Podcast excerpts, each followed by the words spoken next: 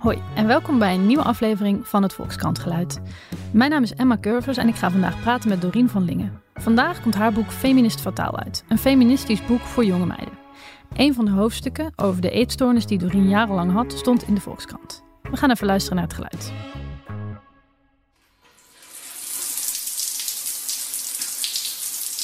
We horen de lopende douche.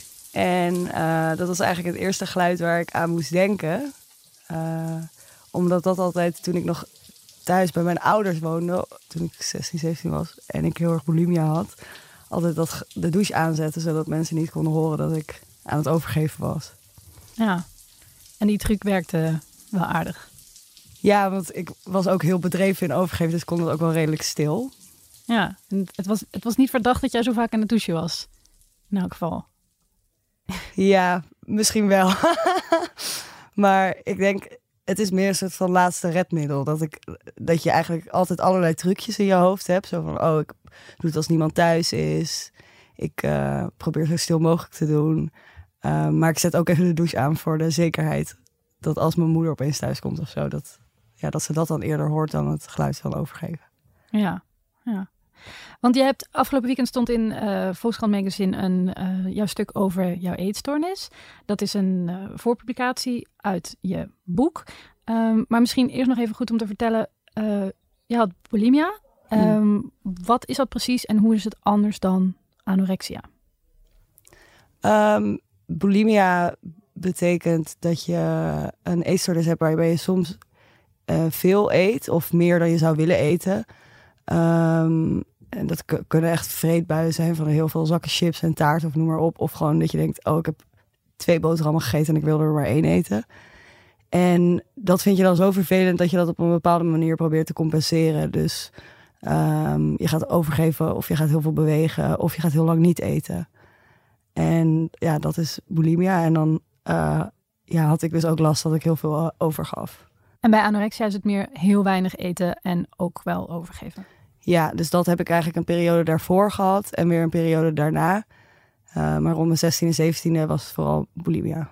Oké, die dingen kunnen ook samengaan of soms niet helemaal duidelijk te onderscheiden zijn. Ja, ja zeker. Okay. Het is eigenlijk um, best lastig om te, zulke soort van strakke kaders ertussen te trekken. Want ik denk dat het bij heel veel mensen van het een in het ander overloopt. En zeker uh, omdat anorexia gewoon heel moeilijk vol te houden is. En je, je, want je, bij anorexia eet je bepaalde perioden niet, of doe je je best om niet te eten.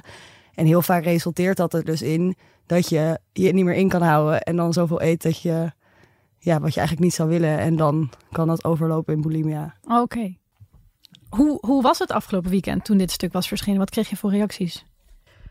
Ja, het was best wel uh, lastig voor mij. Het was heel mooi en tegelijkertijd ook uh, gek en verdrietig. Want dit is een deel van mijn leven wat ik ja, wat ik 15 jaar zoveel mogelijk geheimen proberen te houden.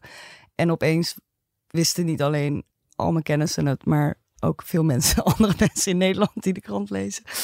Um, dus ja, dat was best wel overweldigend. Ik had zelf ook zoiets van, oh, oh god, nu kan ik niet meer terug. Maar tegelijkertijd was het ook zo mooi, want ik kreeg echt zoveel uh, liefdevolle berichtjes en zoveel berichten van mensen die zeiden van, oh wauw, wat ben je sterk. En die, ja, die, die me eigenlijk juist heel erg prezen voor iets waarvan ik altijd dacht dat ik heel erg afgemaakt zou worden. Uh, want ik dacht altijd dat mensen zouden denken van, oh, ze is een aansteller. Of, oh, ze is helemaal niet zo dun. Waar heeft ze het over? Ze heeft helemaal geen eetstoornis. Eigenlijk Wacht even, je dacht zelfs nu nog dat je misschien niet dun genoeg was om deze eetstoornis ja, te hebben. Ah. Ja, dat is echt, hm. zeg maar, dat zijn nog een soort van de laatste eetgestoorde gedachten die nog ergens in mijn brein Stuiptrekkingen. Precies, ja. eet, eetstoornis, stuiptrekkingen.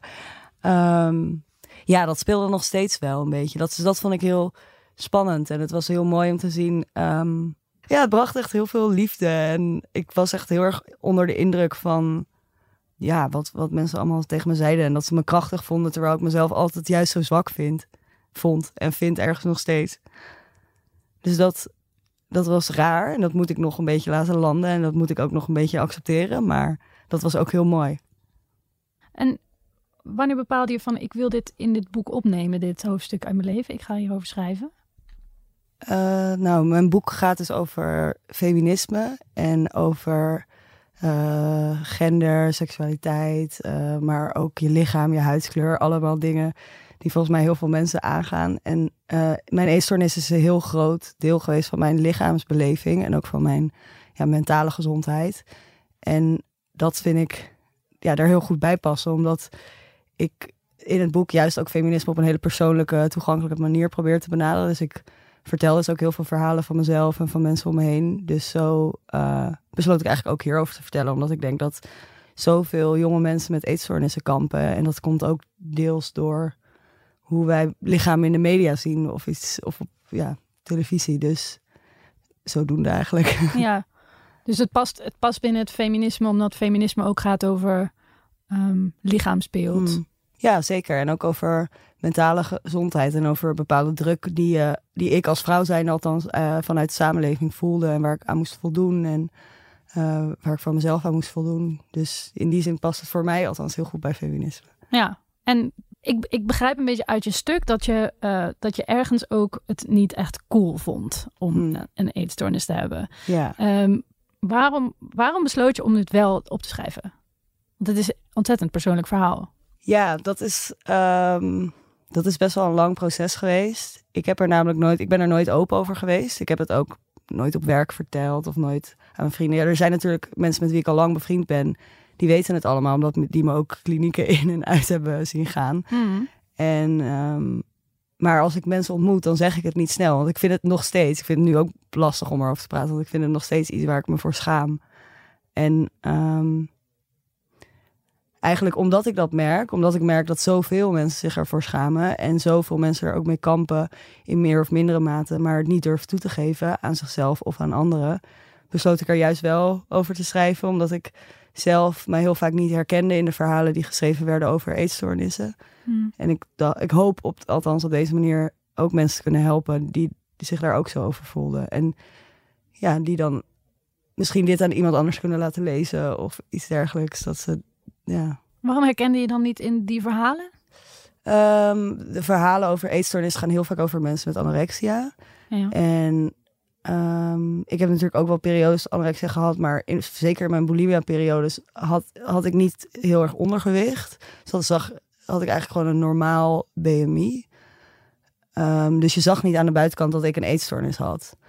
Dus vanuit mijn eetstoornis voelde dat heel erg alsof ik gefaald was in het hebben van mijn eetstoornis.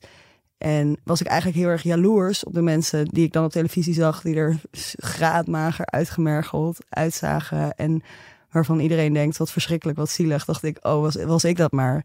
Lag ik maar met een zonde in het ziekenhuis, want dan was mijn eetstoornis geslaagd. En nu kan ik dat niet. En daarom durfde ik er ook nooit voor uit te komen. Want ik dacht, ja, dan ga ik zeggen dat ik een probleem heb. Maar misschien heb ik dat helemaal niet, want ik ben helemaal niet zo dun. En het is helemaal niet zo erg. En dus er zit een soort hiërarchie in eetstoornissen eigenlijk. Ja, zeker. Is, is dat, wordt dat ook onder, onder de mensen die dat hebben zo uitgedragen? Van dat, dat is eigenlijk waar je naar moet streven? Dat... Hmm. Ja, goede vraag. Ik denk het niet, maar iedereen. Of nou, ik spreek voor mezelf. Ik voelde het heel erg. Het voelde. Zeg, ik, ik heb ook een periode in een uh, kliniek gezeten, in een jeugdkliniek. En daar zat ik in dagbehandeling. Dus daar ging ik iedere dag uh, vijf dagen per week naartoe. En ik had, had toen bulimia, dus ja, ik had toen normaal gewicht. En toen kwam ik daar in een groep met ook een groot deel anorexia-patiënten. Nou ja, en toen ook was ik heel erg jaloers op hun. En, en ik voelde ook een zekere soort afkeer. En zeker als er mensen nog weer wat zwaarder waren... of mensen juist een eetbuisstoornis hebben... wat net zo'n erge eetstoornis is... Um, dat daar een soort opluchting is. Dat nou, gelukkig ben ik, ben ik niet zo of zo. Ja. Dat is eigenlijk best wel raar dat je zegt dat heel vaak gaat het over mensen met anorexia. Terwijl ik las dat veel meer mensen aan bulimia lijden. Ik las dat 5.500 mensen in Nederland anorexia zouden hebben. En 22.000 hmm. ehm, aan bulimia. Dat is nogal een verschil. Maar, dat, maar die zie je dus veel minder terug in films of boeken. Of... Ik denk omdat, ja, omdat je het niet ziet aan de, aan de buitenkant. Dat... Ehm, ja, dat mensen er ook minder snel met hen over gaan praten. Hmm. En dat ik, ja, als ik voor mezelf spreek, dat ik het moeilijker vond om in mijn bulimia-periode toe te geven dat ik een eetstoornis had dan in mijn anorexia-periode. Want dan in die laatste zagen mensen tenminste het resultaat Een ervan. prestatie. Ja, ja, het was dat heel is erg- natuurlijk je streven Ja, ook wel, om heel dun te worden. Mm, ja. Oké. Speelde voor jou, hoe speelde voor jou eh, dingen als het internet en beelden die je om je heen zag een rol in jouw ziekte? Was dat belangrijk voor jou om om je heen te kijken van, oh, zo wil ik zijn? Ehm, lastig. Toen ik, toen ik jonger was, ik denk 14, toen, ja, toen hadden mensen nog geen smartphones. Oh ja. Eh, ik ben nu 25, dus dat is 10, 11 jaar geleden. Toen eh, ja, was het minder dat iedereen op Instagram zat, want dat was er niet. Dus, maar er waren wel zeg maar tijdschriften die invloed hadden. Maar ik was zelf ook gewoon puber en best wel arrogant zoals pubers dat kunnen zijn. Dat ik dacht, nee, dat heeft allemaal geen invloed op mij. Hmm. maar achteraf denk ik wel, ja, tuurlijk speelt dat mee. Dat je de hele tijd een bepaald beeld ziet en daar zelf niet aan voldoet voor je gevoel. En later, toen ik eh, twintig was of zo, toen, ik, eh, toen woonde ik inmiddels op kamers. Toen ehm, heb ik eigenlijk weer een anorexitische periode gehad. Dat ik heel erg ging ehm, letten op dat ik niks bewerkt had en weer heel erg ging calorieën tellen, et cetera. Toen heeft het internet wel heel erg een rol gespeeld. Ja, dat vroeg ik mij nog af. Want je vertelt op een gegeven moment in het, in het stuk over or- de orthorexia die je Mm, kreeg. Hè? De ja. behoefte om heel gezond en puur eh, Ja. te eten. ik vroeg me daardoor af, dat, dat is iets waar we misschien de afgelopen vijf jaar eh, van horen. Zit er dan ook een soort, zijn er trends in eetstoornissen? Beïnvloeden mensen elkaar daarin? Eh, ja, dat denk ik zeker. Ja, ik, ik bedoel, ik ben geen eh, professional of therapeut, dus ik kan daar niet helemaal over meepraten. Maar voor mij was het wel zo dat toen vijf jaar geleden, toen was er zo'n heel erg fit girl hype. Toen maar de, Hmm. de goji berries en havermout een, een ge- gemeen goed werd. Ja. Ehm, voor mij was dat heel erg een bevestiging van, oh, op deze manier kan ik wel heel veel met eten bezig zijn. Maar is het niet erg of ongezond? Want dit doet iedereen. Precies. Ja. Hashtag strong, not skinny. Dus jij ging ook aan die goji berries. ja, daar was ik best. Ja, daar was ik heel gevoelig voor. Dat werkte voor mij gewoon heel eh, triggering. Omdat je ook de hele tijd vanuit de maatschappij het idee kreeg van oh, dit is, dit is de goede beslissing. En toen kwam dus ook op. ehm, op Instagram en op YouTube heel erg een soort fruit terrier movement. En er Mhm. waren dus allemaal mensen die dan zeiden een eetstoornis gehad hebben en dan nu alleen maar fruit aten en, en rauw eten aten en daarmee van hun eetstoornis afgekomen waren. Wat natuurlijk heel bizar is, want ja, het eten van alleen maar rauw eten kan je ook wel als een eetstoornis zien misschien. Maar Maar je eh, dacht toen, oh, dat is dan een manier om het wel ja, goed te doen. Ja, precies. Dan dacht ik, oh, op die manier kan ik zoveel eten als ik wil. Ehm, want ik kon niet vertrouwen op mijn eigen lichaam of op mijn eigen grenzen voor mijn gevoel. Dus als ik dan alleen maar fruit en groente at, kon ik daar gewoon heel veel van eten. Dus dan at ik als lunch gewoon twee komkommers of een hele watermeloen of zo. Yummy. Yes. Ik dacht echt een hele watermeloen. Jezus Christus. Kan dat? Apparently, ja. Ja. ik ben er nog. Nou, knap. Ehm, want ik denk dat het dus niet alleen die, die, die beelden zijn die je om je heen ziet, die een trigger zijn. Je hebt daar ook andere dingen voor nodig om dan gevoelig te zijn voor een, een eetstoornis eigenlijk. Ja, hè? precies. Dus, ja. dus wat zijn nou volgens jou, denk je, de factoren die, die samen ervoor zorgen dat je zoiets kunt krijgen? Ja, dat is wel goed dat je dat zegt, want dat wil ik ook nog benadrukken. Van het is niet van dat je puur en alleen door beelden dat je direct een eetstoornis hebt. Dat is, Nee. dat, dat is gewoon niet zo. Het is, het is een soort opstapeling van factoren. En bij mij, althans, was het, is het gewoon een hele perfectionistische eh, persoonlijkheid. Continu streven naar meer. Eh, ja, heel graag doelen willen bereiken. Ik hou ook heel erg van orde en structuur. En ehm, ik ben ook goed in dingen onthouden. Dus nummers, calorieën onthouden ging me ook goed Hmm. af. Er zitten 15 calorieën in sperma. Ja, was Ja. ook een stream. Heel, heel kinderachtig, maar toch interessant.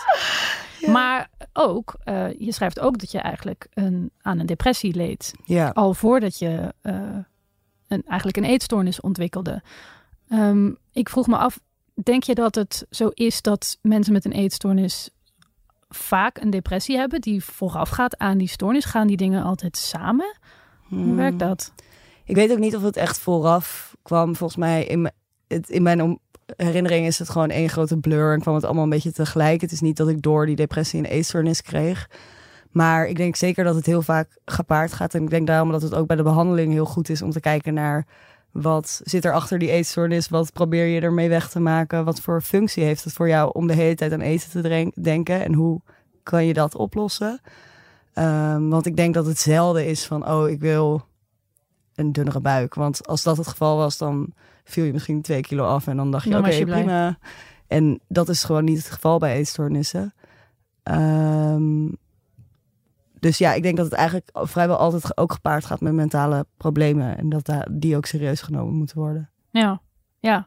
Ik wil nog heel even terug naar, naar hoe dit in het feminisme past. Want oké, het is niet alleen maar die, die vrouwenbladen. Maar ik denk dat we wel uh, in de afgelopen jaren heel veel verandering hebben gezien. Ook onder mm. de invloed van de body positive beweging. Hè, die, die eigenlijk meer variatie in, in lichaamstype uh, viert en, en uitdraagt. Denk je dat er uh, verbetering in zit in de afgelopen jaren? In, in de beeldvorming rondom met name vrouwenlichamen? Ja, ik denk dat zeker. Ik um, vind het altijd een lastig punt, omdat het soms ook zo lijkt van, oh, we, we, we checken alle boxen en, we, mhm. we, nemen een persoon van kleur en we nemen een dik persoon en we nemen een kaal persoon, ik noem maar wat, om uh, dat het niet helemaal oprecht of authentiek voelt vanuit die bedrijven. Mhm. Maar dat gezegd hebbende, als ik nu kijk naar een uh, site van een groot kledingmerk zie je veel meer diversiteit in lichamen en in huidskleuren en in genders. En ik denk dat dat sowieso een positieve uh, beweging is. En dat dat, ja, dat, dat, goed, dat het goed is voor je onderbewust op een bepaalde manier. Dat je, dat je gewoon beelden ziet van mensen in bikini die misschien ook een lichaam hebben zoals jij. Of iets dikker of iets dunner of een litteken hebben. Of een andere huidskleur of heel veel sproeten. Dat, en dat dat alsnog als iets moois in beeld wordt gebracht, dat is denk ik sowieso een winst. Heeft dat jou geholpen bij jouw herstel? Ja, ik denk het wel. Ik ben ook zeker op een gegeven moment meer mijn Instagram gaan cureren en gewoon echt gaan denken: oké, welke mensen volg ik? Maar word ik eigenlijk altijd ongelukkig van, omdat ze altijd uh, zo'n leuk leven tonen of zo'n mooi lichaam hebben, wat ik wat ik weet dat niet mijn lichaamstype is. Dus daar ben ik dan iets harder in geweest. En dat ik dacht, nee, ik volg jou gewoon niet meer. Want het is echt niet goed voor mijn mentale gezondheid. En als, uh, het klinkt zoiets triviaals of zo. Van, oh, ik volg gewoon iemand wel of niet op Instagram. Maar de, de beelden die je de hele dag binnenkrijgt... dat kan wel zeker impact hebben in hoe je over jezelf denkt. Dus je moet eigenlijk niet zoveel dingen... Als je negatief over jezelf denkt misschien niet zoveel dingen met goals ja. volgen. Zo van, oh, zo wil ik worden. Of zo die persoon wil ik zijn. En dat is natuurlijk hartstikke lastig. Want juist als je even niet zo lekker gaat, dan voelt het heel goed om dat soort beelden op te zoeken. Een beetje om jezelf te pijnigen, maar ook een beetje omdat je denkt, oh, maar dat kan ik misschien dan ook bereiken op die manier. En dan kan ik ook zo'n before en after foto. Uh, nee, zo bedoel ik het ook nooit doen. Bij wijze van spreken. En ik moet, ik moet mezelf daar wel een beetje voor behoeden. Dat niet als ik slecht ga opeens dan in zo'n Instagram loophole ga, kom dat ik allemaal veel te leuke levens van anderen zie. Maar denk je dan nog wel eens aan een before en after foto van jezelf?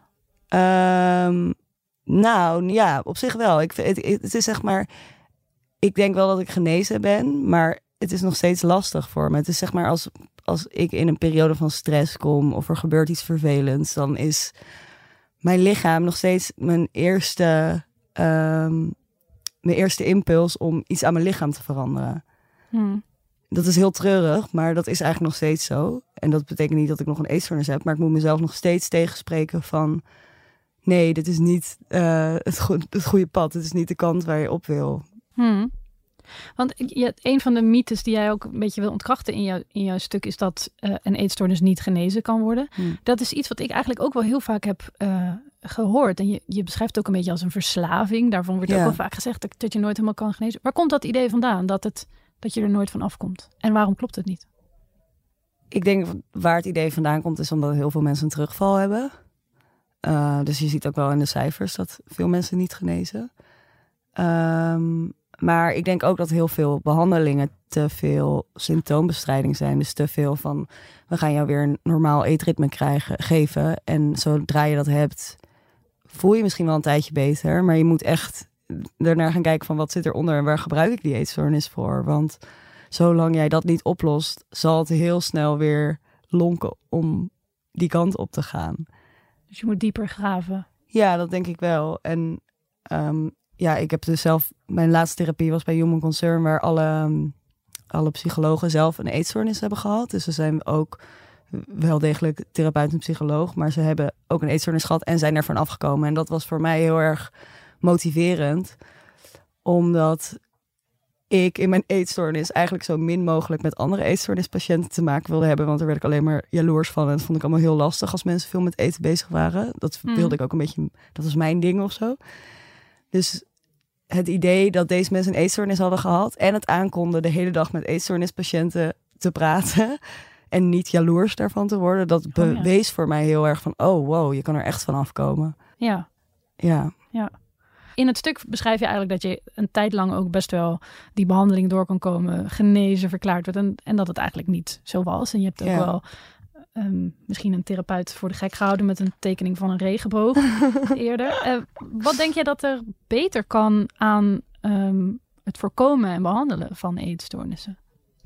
lastig, want het is heel persoonlijk, denk ik, wat voor jou werkt. En het heeft ook heel veel te maken met innerlijke motivatie. Toen ik ehm 16 was, toen ben ik in een kliniek geweest en toen wilde ik heel graag af van het overgeven en dat is gelukt. Maar ik wilde niet echt af van eh, het anorectische gedeelte, dus ik wilde nog steeds afvallen. Ehm, dus ik ben er ook genezen verklaard, maar ik, ik was er zelf niet helemaal klaar mee. En die die keer, de afgelopen keer, was ik er zelf veel meer klaar mee. Dus daar had het mee te maken. Maar het heeft, had voor mij ook heel erg te maken met dat er geen tijdsdruk was. Ik kreeg gewoon een gepersonaliseerd behandelplan. Dus niet een stappenplan wat ik moest volgen. Maar eh, ze keken wat, bij mij wat werk. En, en ik kreeg niet het gevoel van... oh, ik moet hier over tien sessies eh, weg zijn en dan moet het goed gaan. Ehm, want dat speelde ook heel erg mee, dat ik dan ook de perfecte patiënt wil zijn en dan al die stappen volgde. En dan, maar dan vervolgens wilde ik het eigenlijk helemaal niet. En als je echt de tijd krijgt, dan kan je ook voor jezelf meer uitzoeken waar het vandaan komt. Ja, en je moet dus echt afscheid willen nemen van het idee dat je nog vijf kilo af gaat vallen. Ja, ja, Is dat dan misschien wel het moeilijkste? ja, dat denk ik wel. Ja, want dat, dat, is, dat is het allerfijnste eraan. Dat je met een eetstoornis altijd kan denken dat iets beter wordt. Want er is altijd de mogelijkheid dat je nog kan afvallen.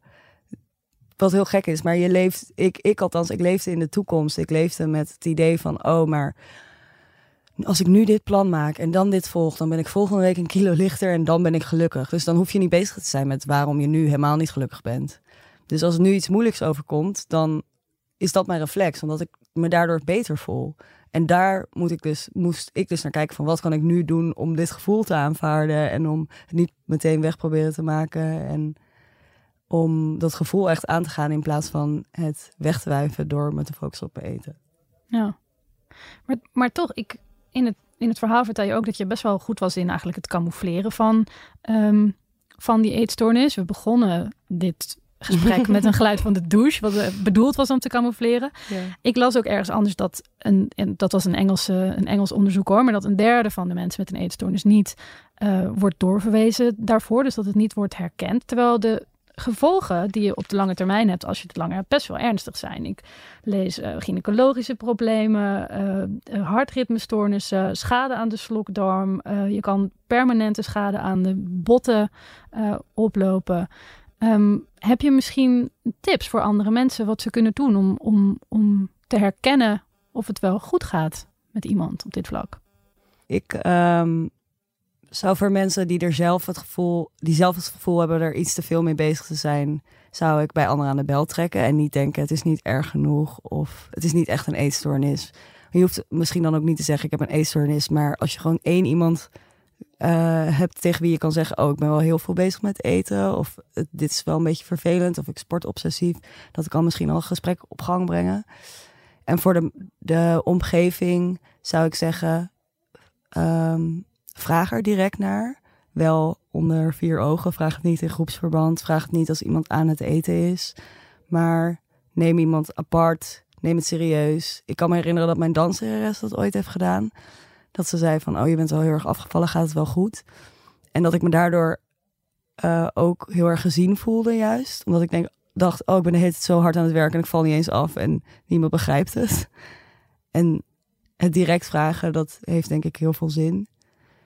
Ehm, ook, ook iets zeggen van, ook als je er nu niet over wil praten, weet dat ik er ben. Je kan altijd iets kwijt. Ik oordeel niet. Dat soort dingen, dat is denk ik heel erg helpend. En bijvoorbeeld, mijn moeder die heeft mij altijd heel goed geholpen met therapie voor me uitzoeken. Omdat elke keer als ik dat deed, dan als je dat voor jezelf moet doen, dan kan je ook heel snel denken: oh nee, maar ik voldoe helemaal niet aan de eisen. Of Ja, want is, het niet deel van de ziekte eigenlijk dat je denkt: nee, maar ik ben gewoon lekker aan het afvallen. Ik ben Ja, gewoon goed ja. bezig en gezond bezig. Ja, Waardoor je ook niet in staat bent om te herkennen dat je ziek bent. ja. Dat hoort toch ook een ja, ik denk bij. dat dat heel erg het, dat, dat hetgeen is wat erbij hoort bij anorexia en bij bulimia en eetbuisstoornis. Dus heel erg ook de schaamte van dus dat willen afvallen, maar dat het niet lukt. Ehm, dus ja, het is heel moeilijk om inderdaad vanuit een eetstoornispatiënt zelf te verwachten dat hij zelf aan de bel trekt. Ja. Ehm, dus daarom zou ik gewoon denken als familie of vrienden, let erop en vertrouw je instincten daarin. Als je denkt van, oh, iemand is echt een beetje aan het joemelen ermee. Ja. ja, precies, dat soort dingen. Ehm, vraag het gewoon en probeer het niet te veel eh, te ontwijken. Ik denk dat veel mensen ook in het geval van mentale problemen juist iemand luchtigheid en plezier willen brengen en niet eh, te zwaar willen maken door en daardoor niet direct vragen aan die persoon van hey, gaat het niet zo lekker of iets dergelijks. Maar ik denk dat dat juist heel erg helpend kan zijn als je direct de vraag stelt aan iemand en dat iemand zich heel erg gezien voelt. Ik denk ook wel dat mensen heel dwars worden en boos en opstandig, maar dat is nodig om daar even doorheen te gaan. Ja. Nou, ik vind het een mooi einde. Eh Doreen, heel erg bedankt. Ehm Doreen, haar boek is eh, te koop vandaag. Het heet Feminist Fataal. Met deze en veel andere feministische zaken.